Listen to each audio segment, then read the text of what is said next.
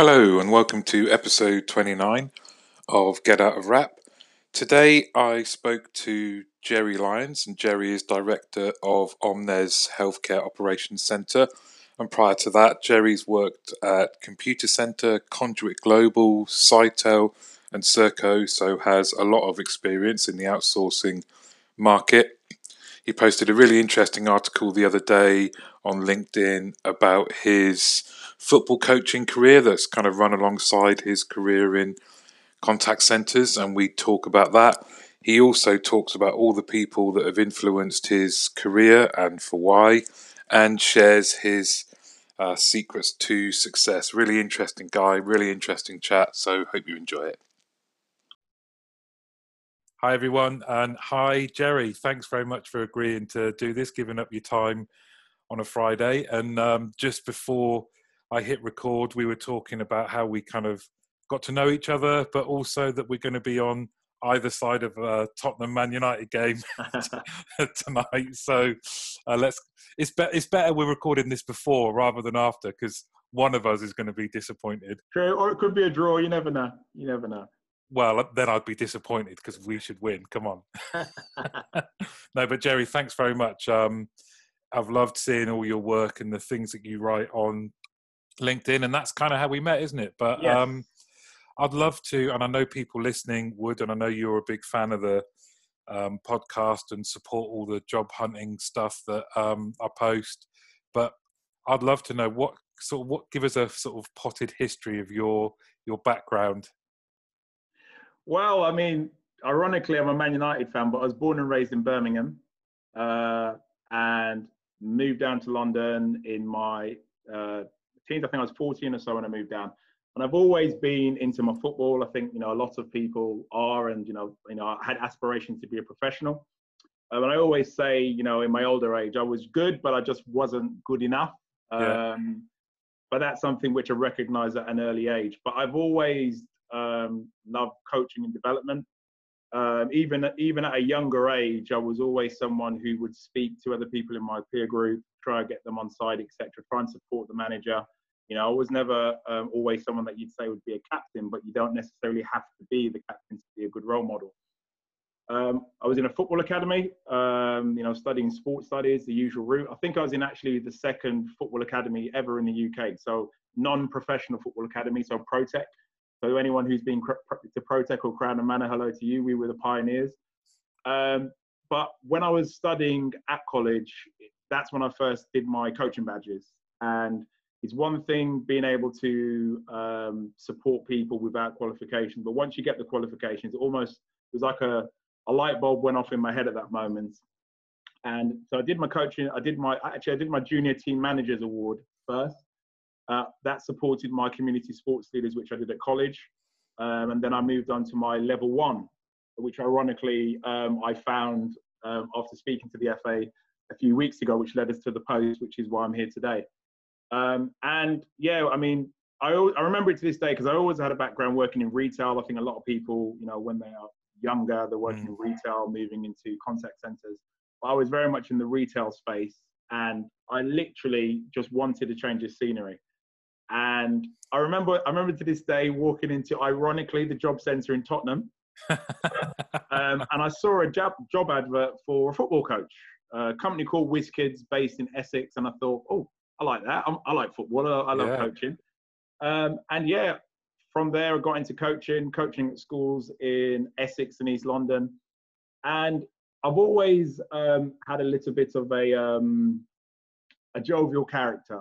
And I think one of the things which everyone said is, oh, well, Jerry, you working with kids, you'll fit in perfectly how you behave.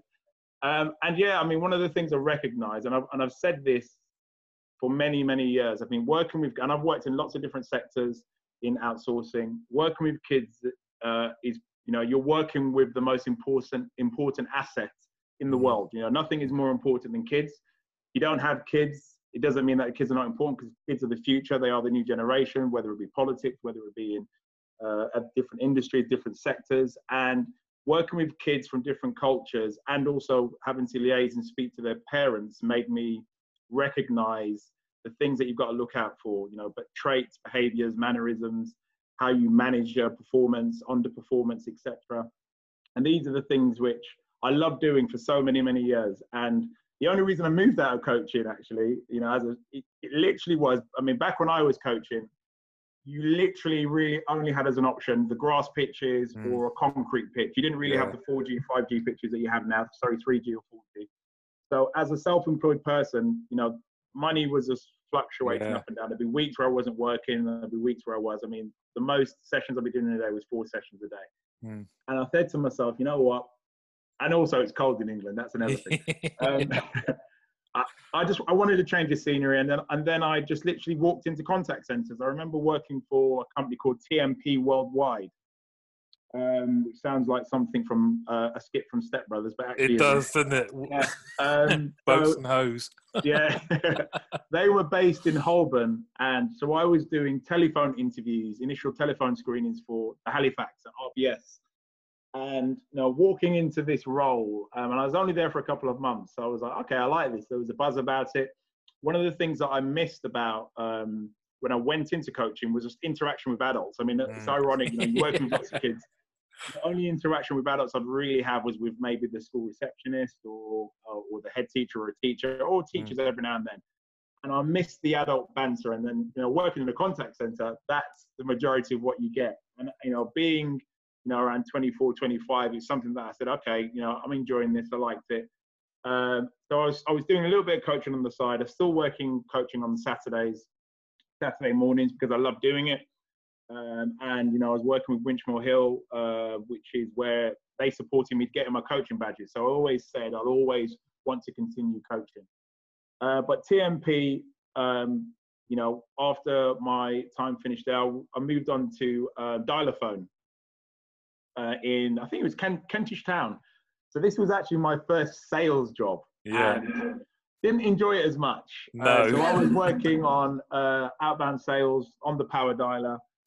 You barely got time to breathe, you know, between calls. You know, but then it sharpened my mind on targets, you know, making sure you're hitting your targets, making sure that you're offering the right service to the customer, because, you know, not everybody needs a mobile phone, but you know, you offer them alternatives. There might be people in the family that need a mobile phone. So there's lots of coaching elements that I took from that, because, you know, one of the things which I was able to do is that when we had new starters, you know, I was making sure that, you know, I was hitting my targets. I was an individual who the supervisor would say, you know, sit down with Jerry or sit down with so-and-so. And just giving people a positive interaction to the business, because, you know, for me, when someone starts in a new business, there's no difference to someone starting their first day at school or starting at a new football club. You know, who's going to be that person to make that person feel comfortable? Because ultimately in sales, yes, you are looking for your individual targets, but the more as a team you hit your targets, and the easier it is for your organization to do things that may end up ultimately benefiting yourself. And it's the same thing in football. You know, there's no point having a new striker or, you know, for example, you know, Man United or Spurs bringing in a new player and the rest of the team or the squad making that person feel uncomfortable. Because ultimately, when that person comes into the team, they're not going to perform to the best of their ability. I always found as well, you know, that because I was like you, I was in outbound sales, and it used to worry me sometimes if let's say it was me, if I hit my target but no one else in my team did, that's not actually that enjoyable. It makes you think this isn't, A, it's not a nice feeling, but B, makes you think we should all be succeeding, surely. That's the whole point. No, I agree with you. And I think, you know, I mean, don't get me wrong, I was never a super salesman. But, you know, there's times... Me neither. I was always like 6 out of 10. If it's a player rating, I was always a solid 6 or 7 out of 10. It got to the point eventually that they wanted to release me from a contract on a free transfer. So, but, yeah, I mean, I completely agree with you. I mean, what you don't want to be is that isolated individual who's performing and the rest of your team are not, because are you then going to become, you know, distant from your team? But I think that's where it's a mark of an individual also as a manager to then recognize that individual and then recognize why they're achieving. You know, what are the things that they're saying? You know, are they modifying the opening of a call differently? Are they delivering a message differently? Also, you need to ultimately make sure that you're doing your compliance correctly, because are they saying the right things? Are they mis-selling? So there's so many things that you can take from, well, an individual who's overperforming and how you can make that individual be a good example for those that are underperforming or those people that just want to, you know, improve their sales scores, increase the amounts of conversion that they have. You know, so for me, you know, working in sales, it made me recognize that I don't enjoy working in sales, but it also made me recognize that everything we do, there is an element of sales in it. So whether I'm speaking to new starters, I always say when I interview, you know, I'm selling the business to you. You know, how effectively am I selling Omnes to new starters? Because ultimately, you know, we want them more than they want us, really, in contributing about it that way. And we need to make sure that we're an employer of choice, which is what Omnes are trying to do. Whether that's us recruiting GPs, whether that's us recruiting administrative staff in the RMC, we need to make sure that we are promoting an environment which makes people not only want to join us, but want to stay and recommend us to other people, because that's important. So though I'm not Mr. Sales Guy, I acknowledge and respect the industry, because it's probably one of the most difficult industries in the world, if I'm being honest. Yeah. You know, and I think, but also on the flip side, it's one of those industries which has probably shown us that, I mean, remote working has probably been in sales for far longer than anywhere else. I think, you know, when you think of the door-to-door salesman, canvassing, etc., when you think of, you know, people, field sales representatives, people have had to be away from the hive, so to speak, to make and also make sure that they did deliver performance. You know, so, you know, going back to, you know, my work history, you know, working Dial-a-Phone, for me, it taught me a lot, but it made me recognize that though I loved working in contact centers, I wanted to work in inbound customer service. Yeah. You know, so that was a promised land.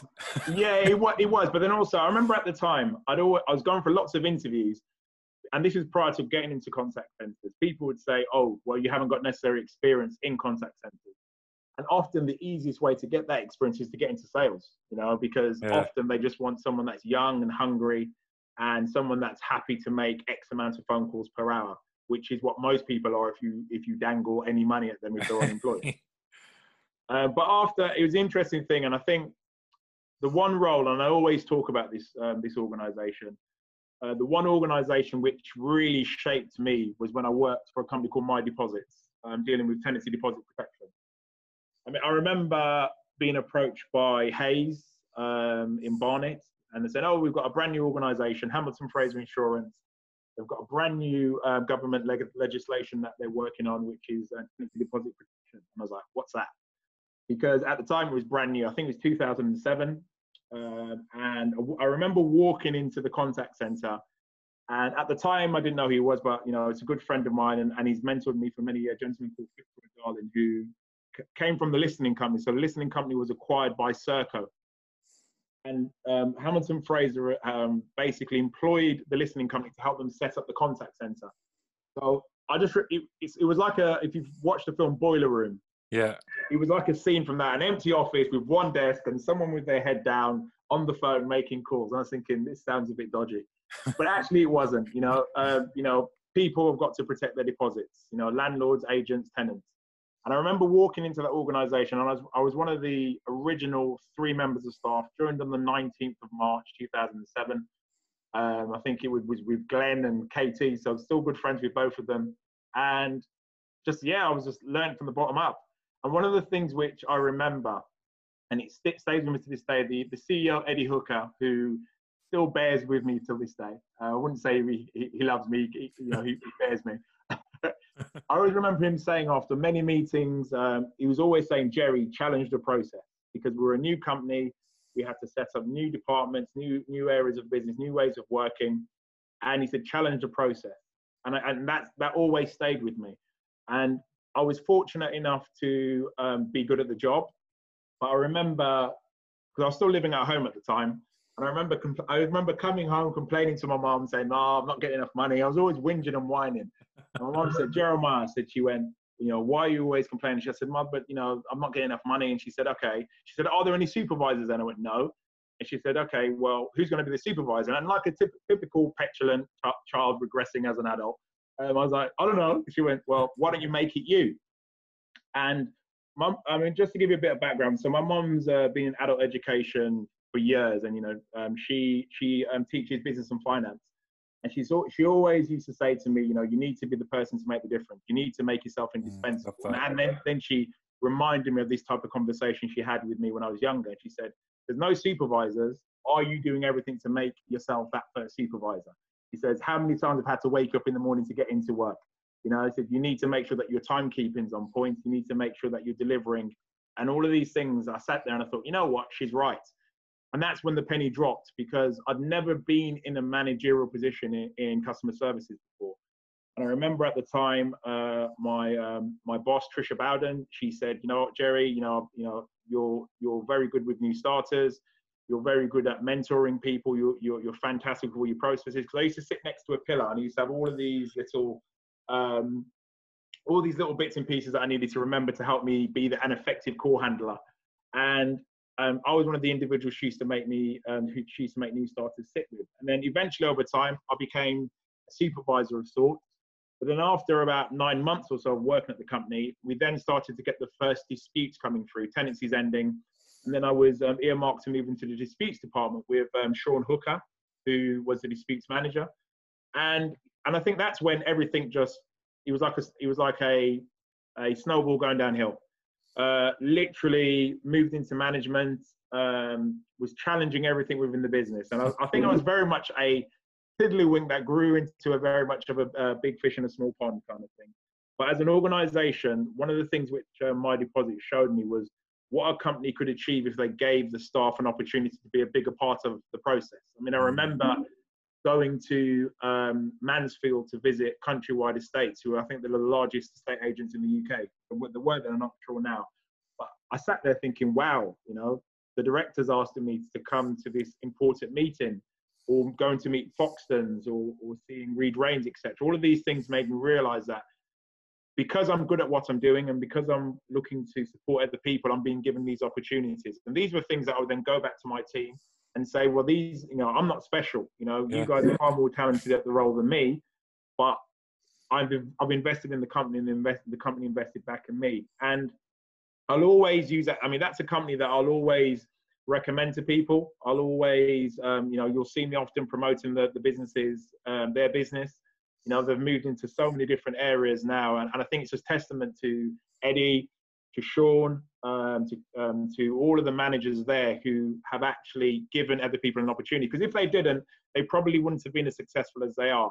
And I think, you know, for anyone that's trying to move into any organization, making yourself invaluable is basically a catchphrase. It's about the doing. It's about the countless long hours that you're working. And it's about doing the work and not expecting the reward. Because some of the work that people will do in an organization, it's not necessarily the reward that you'll get there, maybe later on in life. And it's about recognizing that and sometimes sitting it out, because those opportunities will always manifest themselves. So for me, My Deposits, and you know, it's for me one of the best organizations to work for, and I'm proud to have been a part of their success, and they're very much a part of my journey, and that's one of the reasons why I'm happy to refer to them. I love recounting that kind of that, because it obviously means so much to you, and as you're kind of the lessons learned. And I think a lot of people can relate to that and think, okay, where was it? And sometimes, I mean, yours, that sounds, you know, a lot of hard work, a lot of being out your comfort zone, but a lot of good fun. Sometimes I guess people have similar experiences where it isn't as much fun. Where did you go from there? Oh, from there I moved on to Serco. So I was headhunted by, I can't remember who I was approached by actually, but I went over to Serco for Barclays Cycle Hire. And this was an interesting job. I mean, I've got so many friends from Serco I'm still in touch with. I mean, one of my good friends, who I'll mention when I'm speaking about my time at Serco, you know, we're very much good friends now. Serco, for me, they're a massive organisation, huge. Yeah. They do everything. But when I walked into the contact centre in Enfield, I was like, wow, this is very much different to what I'm used to. Everyone was pulling in different directions. It was very, very chaotic. And I had the very different dynamic there, because when I worked for My Deposits, the client was communities and local government. You hardly saw them. When I walked into Serco and the office in Enfield, we had a TfL on site. So Transport for London were there, and we were not performing in their eyes. It was very much the management at the time. It was interesting because I was brought in as the quality assurance manager. So I was brought in to set up their new quality assurance team, dealing with voice and with email and chat. And it was so interesting because, you know, when we sat down in the first meeting to discuss core quality, the team leaders were like, yeah, we're like 95% quality. Look at all our scores. We're like, okay. And I was like, I was listening to lots of calls. I think I listened to around 100 to 200 calls. And I was thinking, nah, that's not right. Yeah. And the client was like, Jerry, the core quality is not what it needs to be. And then the interesting thing is that I found out that the team leaders were on a bonus. And that bonus, a part of that bonus was the call quality. Wow, I wonder why it was so high. Yeah, and the team leaders were marking the calls. So the interesting thing that I had there, and this is probably one of the biggest challenges that I had, was how do I get the team leaders on board? Because in essence, I'm saying that your teams are not as good as you say they are. So it led to a lot of heated discussions. But one of the things I always said is that we need to be transparent. In anything that we say and anything that we do, we need to be able to proudly say this is where we're at. So after lots of discussions with Transport for London, I asked them to be engaged in this calibration and also the team leaders and also the new quality assurance executives who we recruited into the roles. We all sat down and we just basically laid it all out on the table. You know, listen to this. Is this call as good as it needs to be? Yeah. And there was a few embarrassed faces because a few of the people that had marked this call as maybe 92% were actually sitting in the room. But rather than chastise them, we said, right, listen, we're going to have a blank slate. This is what we're going to do from going in. You're going to, the quality assurance executives will then mark in the high percentage of the call. So you have no individual who's got a vested interest in the performance other than we want to be the best. We want to deliver the best service as opposed to I want to get my £250 bonus. Yeah. Very different motivators, aren't they? Yes, exactly. But the team leaders, one of the things that I said, I still need you to monitor. I still need you to be hands-on. I still need you to be a part of delivering feedback to your staff. So they although they were marking calls, they were marking a lower percentage of calls, but they were a part of the calibration. I mean, after a while, and I think I was there for around 18 months or so, the proudest thing that I had was that I think we actually ended up calibrating in one of the last months I was there was about 95%. But I was proud because it was a true calibrated score. Yeah. The client was very, very happy with it because they knew that this is what a 95% score is. But also the staff were actually happy because initially in the beginning, they were like, who's this person, Jerry, telling us that we're not as good as we are? Yeah. But again, I involved them in the process. We were doing lots of coaching sessions, lots of feedback, you know, lots of stop, start, continue. There's so many, you know, elements that you can do from a coaching perspective to let an individual know what they're doing well, let them know what they can improve upon, and let them know what they need to continue doing or what they need to implement to improve their performance. So for me, I was really proud of that tenure because one, I was able to turn it around, but two, again, I had a very supporting manager. My old boss, Chris de Souza, he's now working at Mastercard. You know, he was probably the most supportive manager that I've come across. I mean, he was fantastic. I mean, I came from My Deposits thinking that I was a golden child and thinking that, you know, I can do, you know, everything I touch is gold. And he gave me a reality check. You know, he's vastly experienced, you know, worked in contact centers all over the globe. And he gave me a reality check. He's like, you're good, but you're not as good as you actually think you are. And I think one of the things that it did, it was like a sobering moment for me because it made me realize that I still need to learn. There's still things I need to improve upon. For me to be a good role model, I still need to recognize that I need to learn from those above me and those below me. Managing upwards is a fantastic, effective tool. But it's about making sure that the people below you are also aware that they can challenge me in any instances. And my colleague, Johan, he was my quality assurance executive. We're very good friends now. And I always remember him because he was an individual. His timekeeping wasn't necessarily the greatest, but he was very, very talented. And, you know, he's someone whose career that I've watched over the last 8 years, and he's gone on to leaps and bounds, even as so much as I had to give him a call the other day to help me look at some syntax with Excel, but he's turned into a guru. One of the things that, you know, I said to him, and, you know, I said, you know, Johan, I said, in your career, you're going to get lots of challenges, because I was pulling up on lots of bits and pieces. My boss was challenging me, so I therefore was challenging him.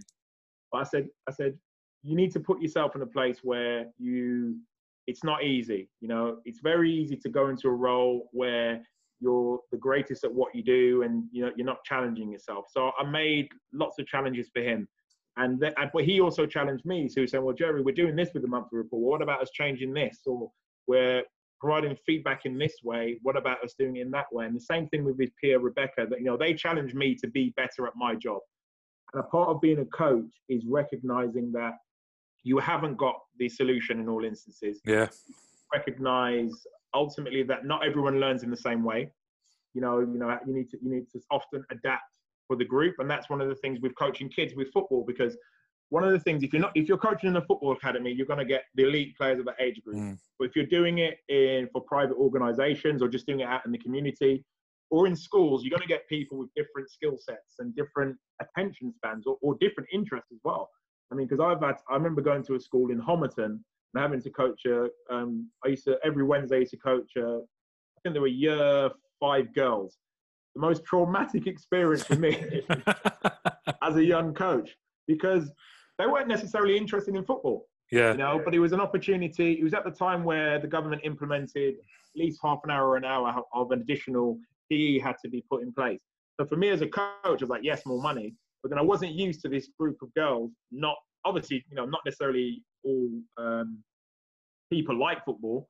But then obviously I was like, but girls, you're actually here. But participation doesn't actually mean that they want to participate. Yeah.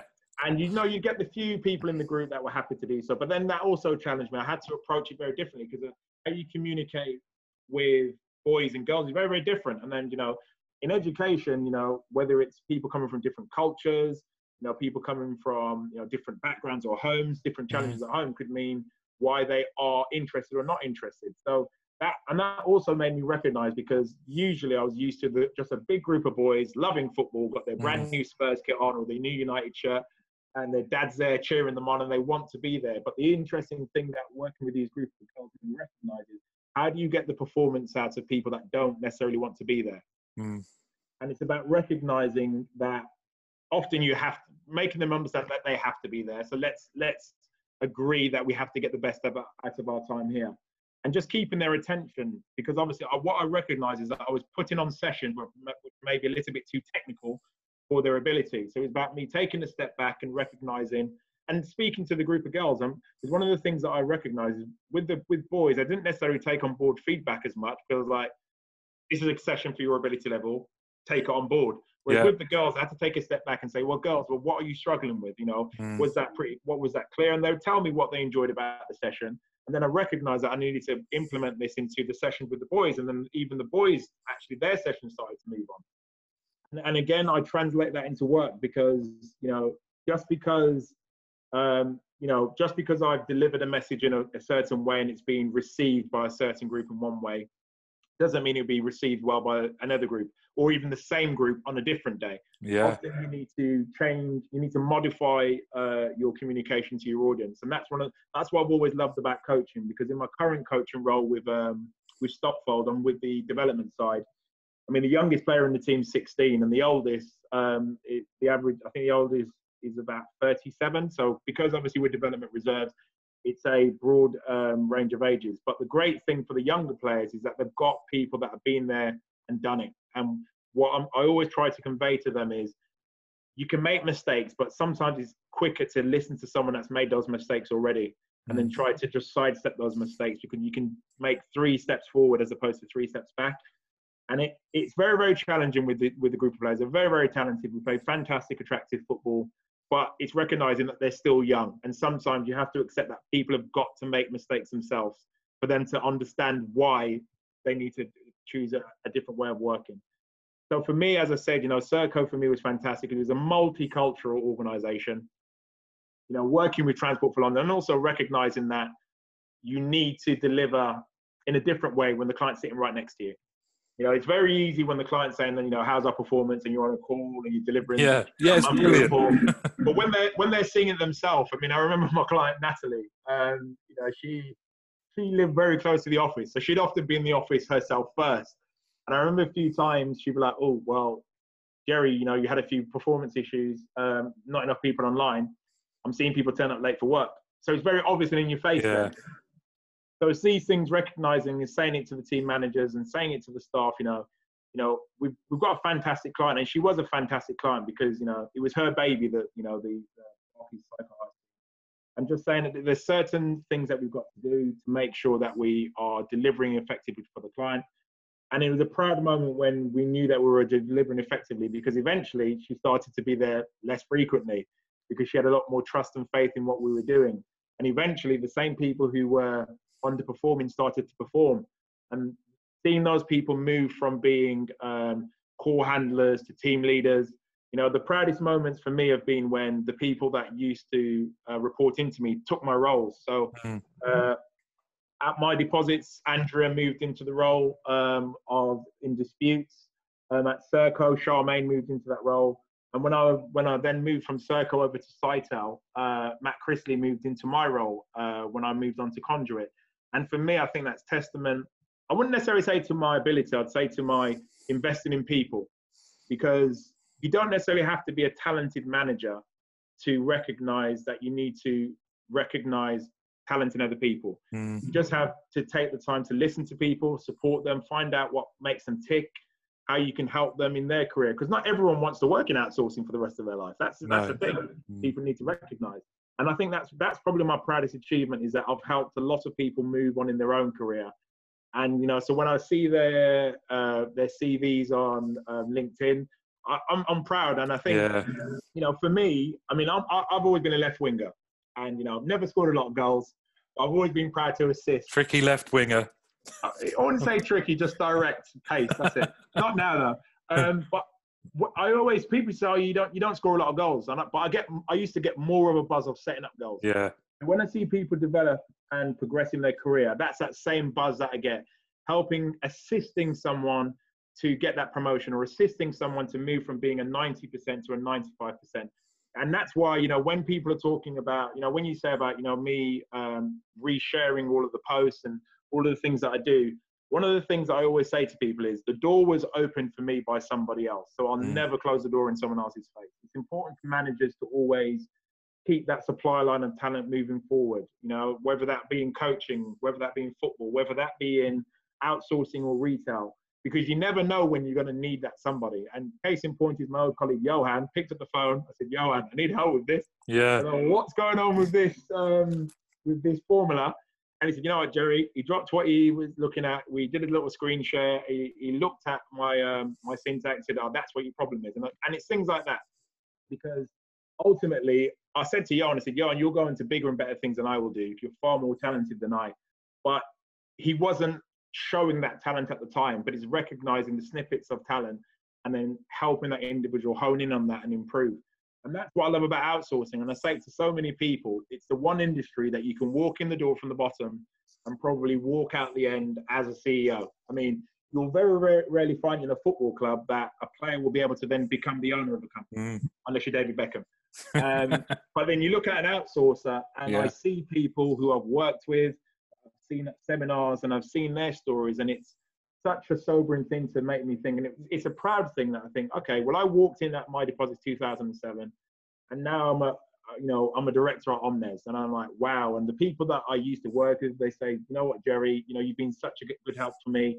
You're such a inspiration. And I say, well, that's because the people around me have inspired me. So from Eddie Hooker at My Deposits, Chris de Souza at Serco, you know, you've got Declan Maguire when I was at Conduit, and you know, my current boss now, Luke 12s. You know, I'm sitting at senior leadership, my senior leadership team. You know, I'm sitting on a board with doctors. So ironically, in the pandemic now, it's so interesting hearing their insight into healthcare and how we can make things better. And that's, for me, I think the reason why I'm seen as being a good role model and mentor and inspiration is because the people above me I've done that for me. And, you know, even the pandemic, you know, I was speaking to my old boss, Jim Farnsworth.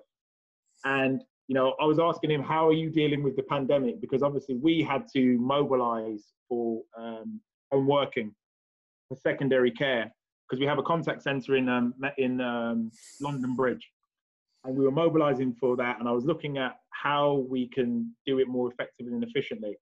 And what I love is that, you know, Jim is such a senior role, and also my other friend Peter Ryan, how quickly they are to say, give me half an hour of their time, because, you know, these are individuals that are very, very busy.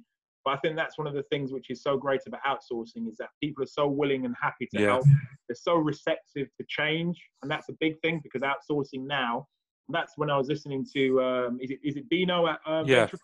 Yeah. And the massive changes that, you know, Venture have had in Southend, it's crazy. And he probably he should be very proud of one of the first outsourced to mobilize for full remote working.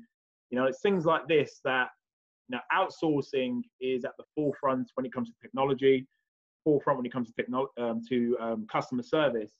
And I think what we've been able to prove now, especially also with the COVID-19 contact tracing, because, you know, I think well, the main headline figure from the government was 25,000 agents remote working. And initially I was like, yeah, whatever. But my friends are team leaders and contact center agents in those contracts for Serco and for Sitel, etc., and Interact. And it's seeing how quickly we were able to mobilize, how we're able to effectively coach and support staff remotely. And the big challenge now will be, you know, the new normal is potentially home working. The new normal is potentially smaller contact centers, hybrid models. It's ultimately delivering the best service, regardless of whether you're sitting next to an individual, because we're having an effective conversation now, but we're in different parts of the country. Yeah. You know, and it's about making sure that you have the right tools, making sure that you've got the right support structures in place so that you deliver effectively, because ultimately the best talent may not be in central London. The best talent may be in my hometown of Birmingham or where I live in Hertfordshire. And if you restrict yourself in that people are not as happy to travel, because the cost of travel from Hertfordshire into central London, for me, it's almost £30 a day. And all of a sudden, for the salary that you may be offering staff, then you may not be as an attractive proposition. But the great thing now with remote working is that you open up such a massive talent pool, but also people that have kids, you know, flexible working, you know, split shifts. There's so much things now that we're able to do to offer a better service. And that's one of the things that we're looking to do with Omnes and the Omnes way. And you'll be seeing a lot of that over my LinkedIn over the next year or so. But one of the things that I want to make sure is that we make the right decision, but it centers around what the patient needs. What is the best way to deliver this service for the patient? Because there's things that you can do to deliver effectively and reduce your bottom line. There's things that you can do to increase revenue, but does it deliver the most effective patient service? And does it ensure that the patient journey is kept as effective as possible? And that's one of the things that we're looking to do at Omnes. And I think all organizations, whether it's a Ventrica or a Sitel, or whether it's even my previous role working over at Computer Center and Tesco, there's so many things that the COVID pandemic has proven that we all need to think differently. And when the pandemic is over, we shouldn't revert to type. You know, we shouldn't go back to how we were just because we're used to having a big contact center. It's fantastic, don't get me wrong. I mean, there's days where I'm sitting there in my at my breakfast bar thinking, oh, I miss the buzz of the contact center. But there's different ways that you can have it. There's so many things that I've seen on LinkedIn where people are having themed Zoom calls. And these are one of the things that I did, because we were mobilizing a new team. And one of the things that I did, I said, we have to have a superhero theme. So I jumped onto the call wearing a yellow Power Ranger mask, and they were shocked because they didn't think I was going to participate. And then another caller joined as a Black Panther, and I'm very much someone that likes to be engaged with staff, because I think, you know, you can sit up there in your ivory tower, but it's boring up there. Sometimes you need to get down, you need to be on the cold face. You need to let staff know that you can do what they do. But also, because you know what they do, the decisions you make are not going to basically be detrimental to their performance or their day-to-day way of life or doing things. And, you know, for everything that I do in outsourcing, you know, I always go back to, you know, thinking about my first day walking into My Deposits, or the challenges working for the NHS with Conduit, dealing with the telephone appointments line, is that if you put your staff first, you will progress. If you're solely focused on your own targets and goals, then it will come crumbling down like a deck of cards. So for me, you know, coaching and anything that you do in life, you know, just focus on the individual, focus on the person, focus on the people, and the people will get you to where you need to go. I mean, one of the things that my mum said to me, and I always say, you should be looking for a promotion, not a pay rise. Because if you're always after a pay rise, there's going to be a band that you're going to hit a ceiling. If you're focused on a promotion, then you're looking to be the best call handler. You're looking to be the best team leader. You're looking to be a role model amongst your peer group to then become an operations manager, or moving on to being a client service manager or a director or a chief executive officer. And that's one of the things that I do myself, but I promote and push it with all of the staff that I work with. And yes, obviously pay rises are good. And if my boss is listening, I'll be looking to speak to him in a year or so's time. But I need to be making sure that I'm effectively doing my job. And me doing that is by promoting development within. You know, I always say in any organization, if you have to recruit from outside, you've got to question how you promote and how you support and mentor staff internally. And obviously, ironically, yes, I've moved as an external candidate into companies, but the proudest thing is when I've left is, you know, at Conduit, Sarah took over the role as the operations lead. And these are things that I look back and I talk about in my interviews. I mean, you're talking about your competencies, your success stories. And my success stories are, one, the performance of the team, but also the progression within the team, people moving from the floor to the boardroom. These are things which I think are fantastic and only outsourcing can provide. I think your ethos on leadership and your passion for people and coaching is great to hear. You know, that kind of the fact you can name loads of people that have kind of you've helped and have helped you, yeah, I think is a great message for people to be able to hear you talk so passionately and eloquently about it has been great. To summarize, really, the kind of the links between your background in coaching and the accreditation and qualifications you have in football coaching, and how you talked previously around, you know, different skill sets within a team and having to take a more individual look at people's challenges, taking on feedback and amending your style as a result of that. What are the other kind of key transferable lessons that you apply in both of your separate worlds, the football coaching and then the business world? I think I probably take this more from my current coaching at Stotfold, because coaching young men, which is what they are, versus coaching kids, there's different ways that you can approach underperformance. And I think one of the things which I was often accused of in my younger years is always wanting to be the nice guy, always wanting to be friendly with people. And I think sometimes the best way to show someone you love them is to be firm with them. It's to set them hard targets, and obviously realistic targets. You don't want to set anyone something unrealistic. But being at Stotfold, and as we try to transition players from the under-18s into the first team, it's about setting hard targets. And interestingly, I had a Zoom call with the development team coaching staff. So I suggested a Zoom call to my boss, Darren, and we sat down and we spoke about the previous season and what went well and what didn't went well. And we were very honest and we were very firm with one another about, well, this is where we failed. And I think this is what I could have done better. And this is what you could have done better.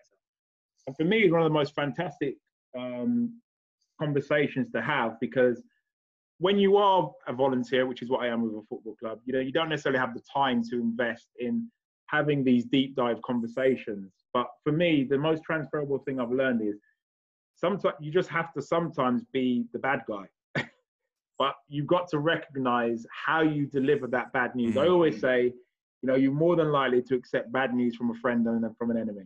Yeah. So if you understand people, or you understand how to approach people, then they will often take bad news in a better way. You know, if someone's underperforming and, you know, you're always belittling them, and then you're having that same conversation where you're trying to undermine them in front of their peer group, etc., they're just not going to listen. Whereas if you take them to one side and you remind them of when they've done well and how they achieved it and what they can do to be better, but how you're going to be there to support them, then they'll often be a lot more receptive to change and improvement. But on the bottom line, you need to remind them that you're there to do a job, and you know, you're there to support them, but you need to set them realistic targets and goals. And for me as an individual, stepping into my new role at Omnes, you know, one of the things which, you know, working, you know, with my new peer group, learning about primary and secondary care in the NHS and the challenges which the pandemic has caused, is that there's going to have to be a lot more firmer conversations that I'm having, because, you know, I've always said, I've always thought that I'm an easy person to manage, but I know that I can be challenging. You know, how would I manage someone like myself? You know, how would I manage someone? How would I manage operations managers? Because, you know, I remember when I moved over to Sitel, Claire, who was my boss, but I took over her contract. So there's a lot of pressure, you know, because she was a high-performing manager. And, you know, a lot of conversations that she had with me, you know, they were very sobering, because, again, I moved from an organization that I thought I was the best. Serco, I'd taken them to a certain level. I was like, yes. And, you know, one of the big things with me is I've got no problem being told off. You know, whether it's my current bosses or whether it's actually people in my team, I always say to people when I'm doing agent forums, if I'm not doing or I'm not delivering what I said I was going to deliver, tell me. Because a manager's job, we get paid to be interrupted. You know, a manager's job should never be 9 to 5, I'll be doing A, B, and C. If we're not doing something right, tell us. You know, things like having a you said we did. Well, there are all these things that you can do to recognize when you're not doing well, but you can show staff how you're going to turn it around. So you're not doing this. Okay, well, what do you think we should do? But also being transparent and communicating to them that there's a reason why we can't do this. If our performance increased, then obviously then that may give us an opportunity to have more efficiencies, to then mean that we could potentially deliver more effectively for our clients, hit our targets, invest more money, get more contracts, which will mean that we can potentially have more opportunities for you to move into management. It's about making them understand that they can be a part of the success, but often you need to have a firm conversation. And they're not nice, but it's just how you deliver those conversations. And I always remember, it's not necessarily a funny thing, but I remember there's this kid called Jamie, is a school that I was coaching at in Woodford. It was years and years and years ago. And he kicked another child. And it wasn't a nice thing to see. It was very much an outburst. He was like this. If you were looking to cast for the Milky Bar kid, he was a Milky Bar kid. He looked like butter wouldn't melt. But he was, you know, ironically, his name was Jamie Goody, and he wasn't often good.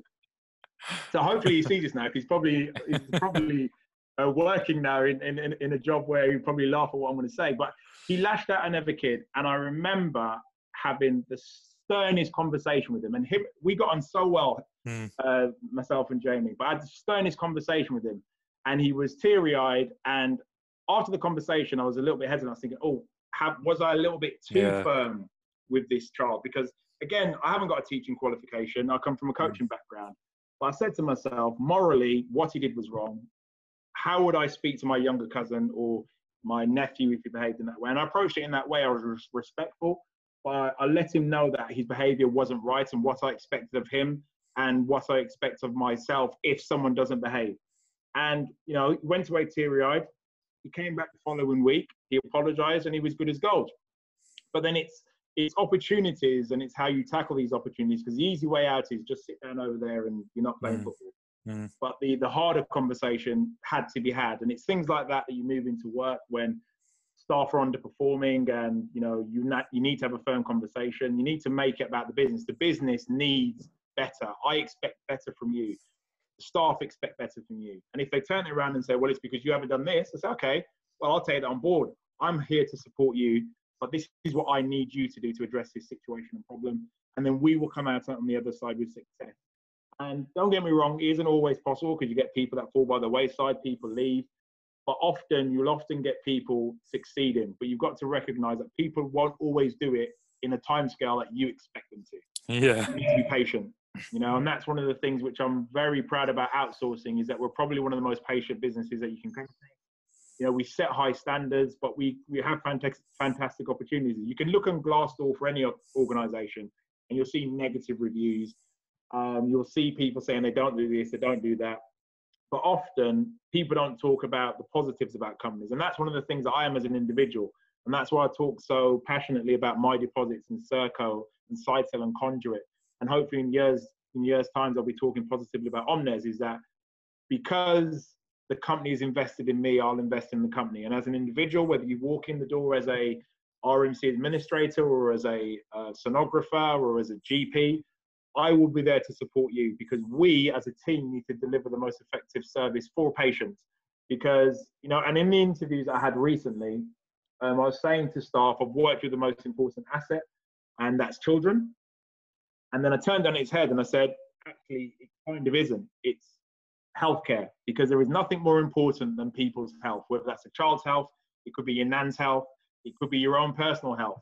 Because without health, we cannot go to work, we can't enjoy life. And I think that's why I'm so happy to be back in healthcare and also being a part of the NHS, because seeing how we mobilise for COVID, seeing how us, you know, mobilising mobile porter cabin so that we can deliver secondary care for people in the community, it makes me proud to be a part of the business. And for anyone that works in any company, as long as you're proud of what you do, and as long as you're delivering service for your customer, or for me, it's patients, you'll wake up proud and you'll go to sleep even prouder. And that's one of the things that I've only been there, I think, 6 months at the end of this month. But already I'm proud to be working where I'm working. And already I see how passionately people are in healthcare. You know, and that's one of the things, you know, I had working at Sitel with Johnson & Johnson's and the diabetes life scan. And you see it's a different type of person, different type of agent profile. Mm. And that's, you know, what I want to hopefully reflect as a manager, because there's no point wanting to have that as an agent profile, but then you don't reflect that in your management style and approach, because you can be firm, but sometimes you need to always make sure that you're not too firm, because obviously you can make people underperform purely by your own actions. And you need to make sure that you're always there to support them. And from a coaching perspective, I mean, I can't wait to get back to coaching the boys. I mean, to be fair, in the WhatsApp group for the football group, the boys have been very quiet, but I think it's because they've probably been bored sick of us as a management yeah. team. But as a management team across the first team, I mean, again, I can use Luke Gregson, who's the first team manager. One of the greatest traits that he has is that, and I was talking to Darren about it, is that he makes everyone feel welcomed and a part of the greater goal. Because when we walked in as a development team, you know, you often can be overlooked as a reserve side. But one of the things that he's done with Darren and myself in the development side, he's made us feel a part of the first team. He's made us feel a part of the club. And because ultimately, the better players we provide to Stotfold will help him in his first team. So the easiest thing to say is, oh yeah, but it's he's looking at it from a selfish, he's doing it for himself. No, because ultimately, Stotfold as a club, we've moved into a brand new stadium. It's an opportunity for us to be a community club. And it's an opportunity for us to have a pathway for someone who's in the youth team all the way through to the first team. And it's things like this that I try to bring from my working practices into Stotfold. There's elements from the coaching that I bring from football into where I work. And yeah, I mean, you know, everyone says it to me, I'm very, very passionate. And I think it's just literally because I'm in an industry which I love working in. You know, it's very easy to be passionate about something that you love. Jerry, that's a great place to end, because it's been an absolute privilege to listen to you talk, you know, and share your insight and wisdom. Definitely have to do it again, because I don't think an hour is long enough. So I'd love to have you back on and talk some more. But Jerry, thank you very much for coming on. Thank you, and best of luck for this evening. Hopefully Pogba scores, or Rashford. I think Rashford's destined to score with all of the great work that he's doing for I would have him score in a 3-1 win to Tottenham. Jerry, listen, thanks a lot. Thank you for having me on. No worries. You know, I think it's fantastic the work that you've been doing, especially promoting getting people back into work, because I was unemployed for a certain period of time. And for me, it's fantastic. I mean, the little things that you do, I mean, little things, just from the little things that you've been doing. I mean, I've spoken to a few people that have been unemployed, and just having a little conversation or a little message, sending them on LinkedIn just to see how they are, anything that you can do to support, you know, just see. And that's just come elements from what you've been doing, because you don't have to do what you're doing. And I think you're doing fantastic work, and hopefully it doesn't go unnoticed. And I think you should be proud of what you're doing. And also, our industry needs a podcast, and your podcast is actually very good. And I've still got my button that you sent me and all the. Oh, you know, great! Well, you'll be getting a coffee mug now as well. Oh, so the good thing is, in my current job, it's actually made me more. More of a liking to coffee. My old job, never liked coffee, but now there's a lot more late nights and early mornings. So coffee, thank you for that, sir. No, Jerry, thanks very much. It's been a pleasure, my friend. You too. Thank you and have a great day. And come on, United. Hope you enjoyed that episode. If you'd like to get in touch with Jerry, please do so. Equally, if you'd like to get in touch with me to talk about the podcast, happy to do as well. If you haven't already, please do subscribe. And finally, like Jerry mentioned at the end, if you can support any of the job seekers by looking at their profiles, connecting with them, sharing relevant opportunities. I post every week on LinkedIn a list of people looking for work in my network, and your support would be invaluable. Thanks a lot. Bye-bye. See you soon. Yay!